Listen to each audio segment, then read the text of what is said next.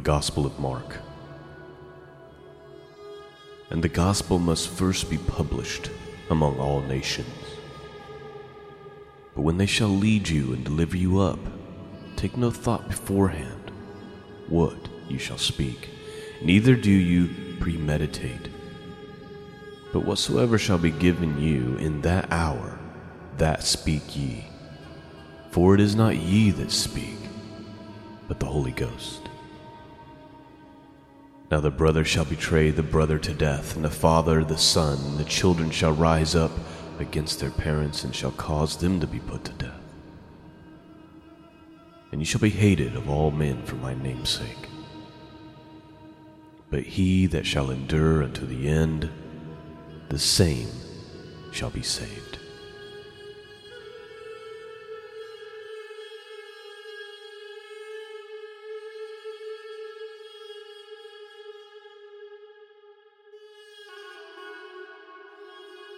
Greetings, friends. Welcome back to the broadcast. I'm Sean.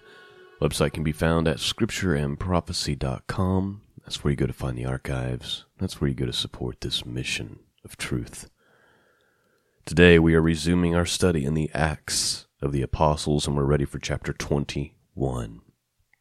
Now, if you remember last week, uh, at the end, Paul was getting ready to travel to Jerusalem, but the Holy Spirit was telling him that what awaits him there is basically bondage and persecution.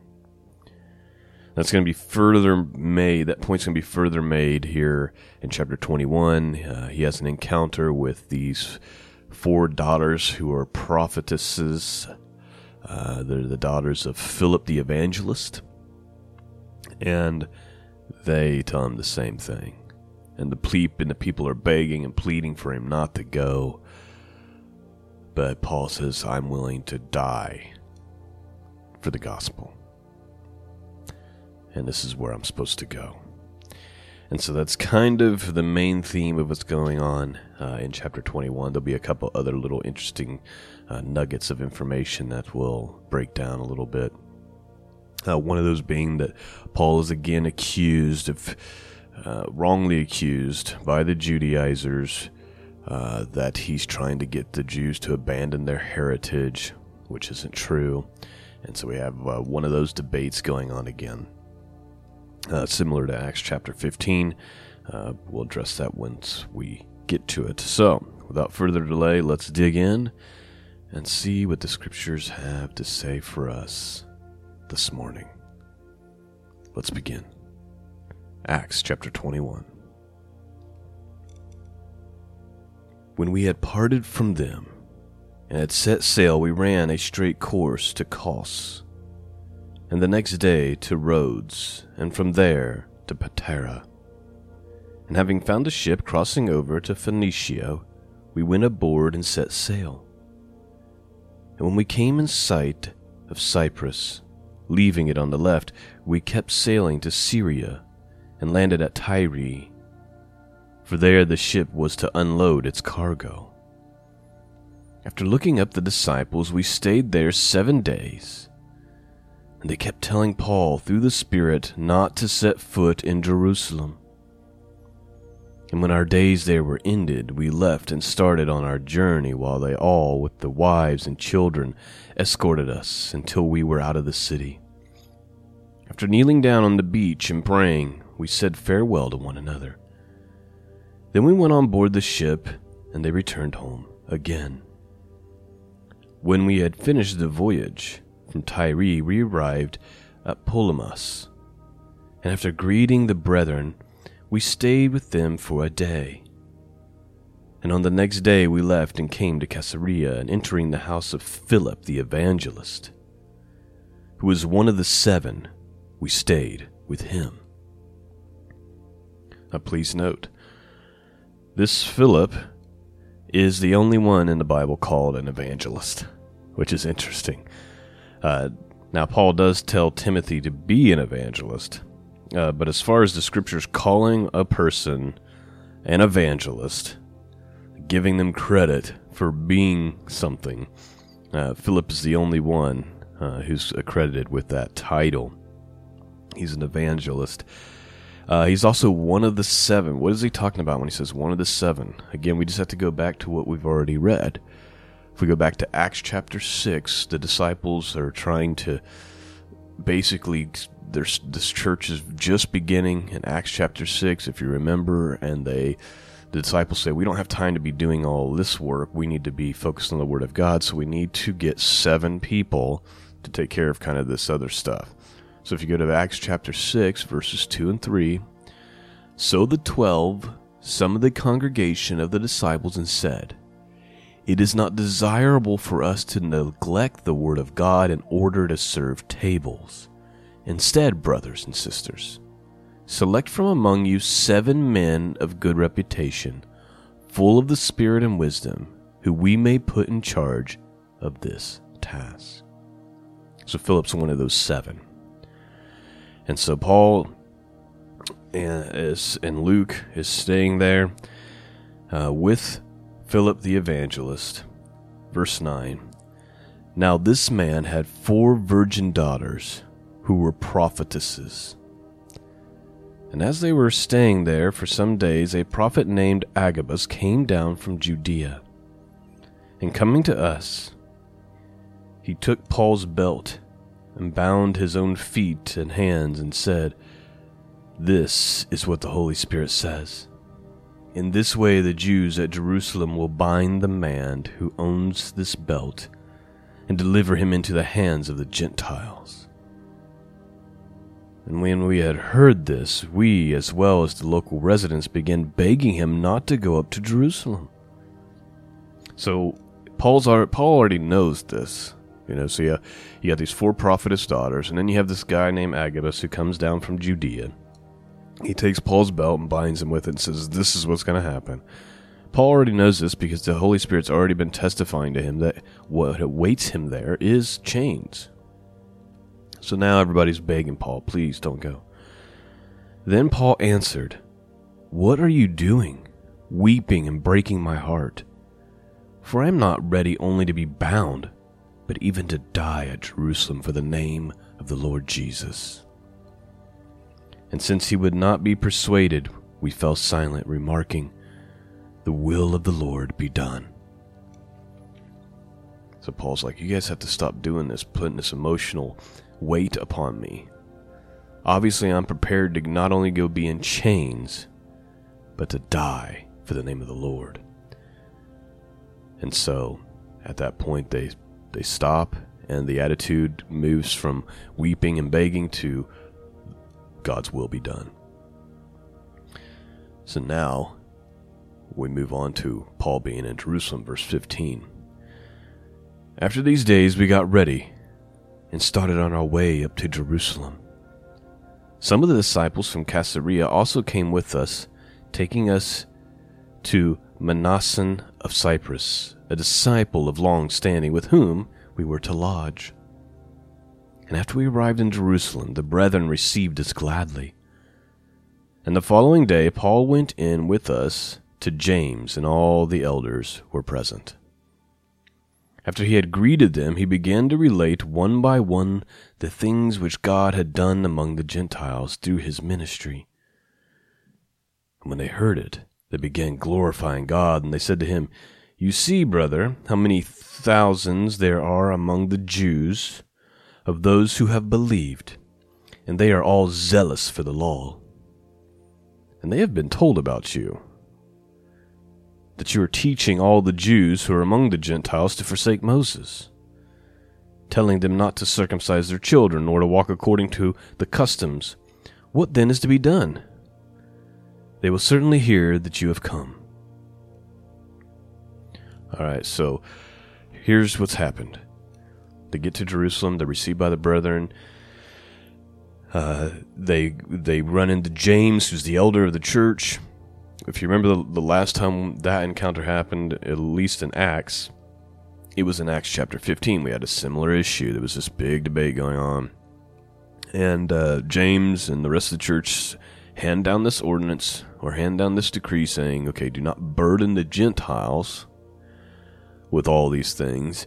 Just tell them to first to don't participate in fornication, don't eat things with blood and don't eat things sacrificed to idols, right? And if they do that, they'll be fine. Paul gets back to Jerusalem and he's they're telling him, "Look, there's been thousands of Jews converted who have believed, but they're being told that you're telling Jews and other places among the Gentiles that they need to forsake their heritage, forsake their customs, don't circumcise your children, things like this, okay? And they're going to give him some instruction about how to resolve this issue. Verse 23 Therefore, do this that we will tell what we tell you. We have four men who are under a vow. Take them and purify yourself along with them, and pay their expense so that they may shave their heads, and all will know that there is nothing to these things which they have been told about you. But you yourself also walk orderly, keeping the law. Okay. So, what is this purification issue? So, you've got people taking like that Nazarene vow, okay? Symbolizing total devotion to God. And since Paul had just returned from staying in Gentile lands, he would be considered ceremonially unclean. And so he needed to undergo kind of like that purification process, participating in the ceremonies. He would pay the the expense for the vows, uh, the temple ceremony, that kind of stuff, and they would shave their heads and all of that. So the instruction to Paul is, "Hey, do this thing, do the purification thing, and pay the vows for these guys. Pay the expense for the vows these guys have taken, and you do the same thing." demonstrating that no, you haven't forsaken the law of Moses, and you're not teaching people, teaching Jews rather, to forsake their heritage. Now you might say, okay, so look, so here's what would happen is, is people who believe that you have to observe the law will now say, look, proof. But James is going to go on to remind us what the instruction was to the Gentiles. So pay attention. So here's what he says to Paul. Let me start over and then I'll get into the Gentile part. Verse 24 Take them, purify yourself along with them, pay their expense so they may shave their heads, and all will know that there is nothing to these things which they have been told about you, but that you yourself also walk orderly, keeping the law. Verse 25 But concerning the Gentiles who have believed, we wrote, having decided they should abstain from meat sacrificed to idols, and from blood, and from, what is strangled, and from fornication. So James makes a distinction right there. He's like, but let's not forget about what we decided back in Acts chapter 15 about how to handle the Gentiles. That they should abstain from meat sacrificed to idols, and from blood, and from what is strangled, and from fornication, sexual immorality. Verse 26 Then Paul took them in, and the next day purifying himself along with them, went into the temple, giving notice of the completion of the days of purification until the sacrifice was ordered or offered for each one of them. I mean, it, it's definitely interesting, right? It's interesting that you have multiple times where Paul will go do these types of things, like when he sac- when he like when he uh, circumcised Timothy, right? Because Timothy was from a Gentile parent and a Jewish parent. He didn't want people to think that he had forsaken his heritage, so they do the circumcision. But before that, we have the argument where Paul's saying, no, Gentiles don't have to be circumcised, right? Like you, you kind of have these two different things happening here. But salvation under one thing. It's not that the Jews had to continue in the law of Moses. It's that that was their heritage, and they they, he wanted to distinguish that he's not telling them to abandon their heritage, right? It's pretty clear, but people will take it and they'll get confused. Um, they'll make doctrine out of it that's just not biblical.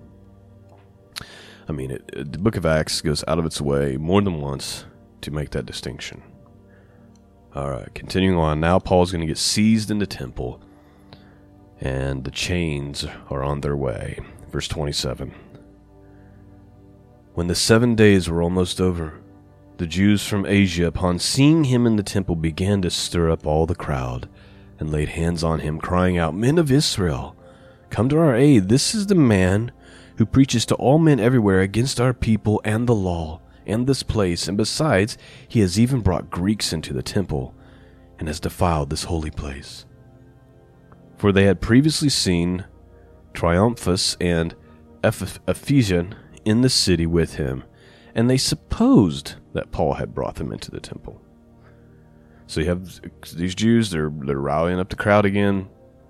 They're making false claims that that Paul's teaching the Jews to forsake the law and Moses and all that, which he's not. They're making claims that he's bringing Greeks into the temple, which he's not. Uh, but it doesn't matter, right? Verse 30 Then all the city was provoked, and the people rushed together. Taking hold of Paul, they dragged him out of the temple, and immediately the doors were shut. And while they were seeking to kill him, a report came up to the commander of the Roman cohort that all Jerusalem was in confusion. And at once he took along some soldiers and some, some centurions and ran down to them. And when they saw the commander, the soldiers, they stopped beating Paul. Then the commander came up and took hold of him and ordered him to be bound with two chains. And he began asking who he was and what he had done. But among the crowd, some were shouting one thing and some were shouting another. And when he could not find out the facts because of the uproar, he ordered him to be brought into the barracks. When he got to the stairs, he was carried by the soldiers because of the violence of the mob. So Paul's been beaten so bad by this multitude that he can hardly walk. Okay, they just false claims are made, a crowd is stirred up, a mob of people just start beating Paul, undeservingly. Verse 36 For the multitude of the people kept following, them shouting, Away with him! And as Paul was about to be brought into the barracks, he said to the commander, May I say something to you? He said, Do you know Greek? Then you are not the Egyptian who some time ago stirred up a revolt and led the 4,000 men of the assassins out into the wilderness? So even the commander's confused, right? He thinks maybe Paul's this other guy that stirred up some trouble in the past. But when Paul, when Paul speaks to the commander in Greek, the commander's like, okay, you're clearly not that guy. Verse 39 But Paul said, I am a Jew of Tarsus in, in Cilicia, a citizen of no insignificant city. And I beg you, allow me to speak to the people. And When he had given him permission, Paul, standing on the stairs, motioned to the people with his hands. And when he was there, there was a great hush. And he spoke to them in the Hebrew dialect, saying, And that, my friends, is where chapter 21 ends, which is a poor place to end the chapter. How can you end a chapter with a comma instead of a period? It was a great hush, and he spoke to them, and then he spoke to them in the Hebrew dialect, saying, and then chapter 22 begins. And so we'll read what he had to say next week. But what I will point out is that Paul knew both Greek and Hebrew, which was very, very common. Okay, so first of all, the Greek language was the dominant language, and most people knew it because you kind of had to know it. That's why so much is written in Greek, and so many, much of the New Testament uh, manuscripts are in Greek. They were going to Greek churches. They were going to Gentile churches, a majority of them. But the argument that Hebrew was just completely dead, which some people make, is just untrue. Not only is Paul getting ready to speak in the Hebrew dialect, there's a crowd of people who know the dialect to, to hear him speak it, right? Clearly. So that you know there's so many arguments that i hear where people are trying to make a point one way or another and, and oftentimes what i discover is that they're both wrong they're both wrong it's just about trying to make a point to support your pet doctrines all right well there's acts chapter 21 i pray in the powerful name of jesus if you've been blessed this morning uh, strengthened and encouraged and uh, hopefully you're enjoying these studies and hopefully they're having some kind of a positive impact on your life. Can I end with just reading a commentary from Matthew Henry? Uh, what he talks about this warning and all this that Paul was getting ready to go through. Um, when we go back to the part where the prophetesses and the prophet are telling him that chains await him and everything, and he says, I would gladly die for the name of Jesus. Let me read you just a little commentary to end the podcast today from Matthew Henry. Here's what he says He said, Paul had expressed warning of his troubles. That when they came, they might be no surprise or terror to him. The general notice given us that through much tribulation we must enter into the kingdom of God should be of the same use to us.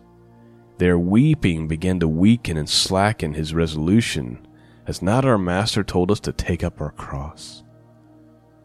It was a trouble to him that they should so earnestly press him to do that in which he could not gratify them without wronging his conscience. When we see the trouble coming, it becomes us to say not only the will of the Lord must be done, and there is no remedy but let the will of the Lord be done, for his will is his wisdom, and he doeth all according to the counsel of it. When a trouble is come, this must ally our griefs that the will of the Lord is done. And when we see it coming, we must silence our fears that we will of the Lord shall be done, that the will of the Lord shall be done, and we ought to say, Amen, let it be done. It is honorable to be an old disciple of Jesus Christ and to have been enabled by the grace of God to continue long in a course of duty, steadfast in the faith, growing more and more experienced to a good old age. And with these old disciples one would choose to lodge, for the multitude of their years shall teach wisdom. Many brethren at Jerusalem received Paul gladly.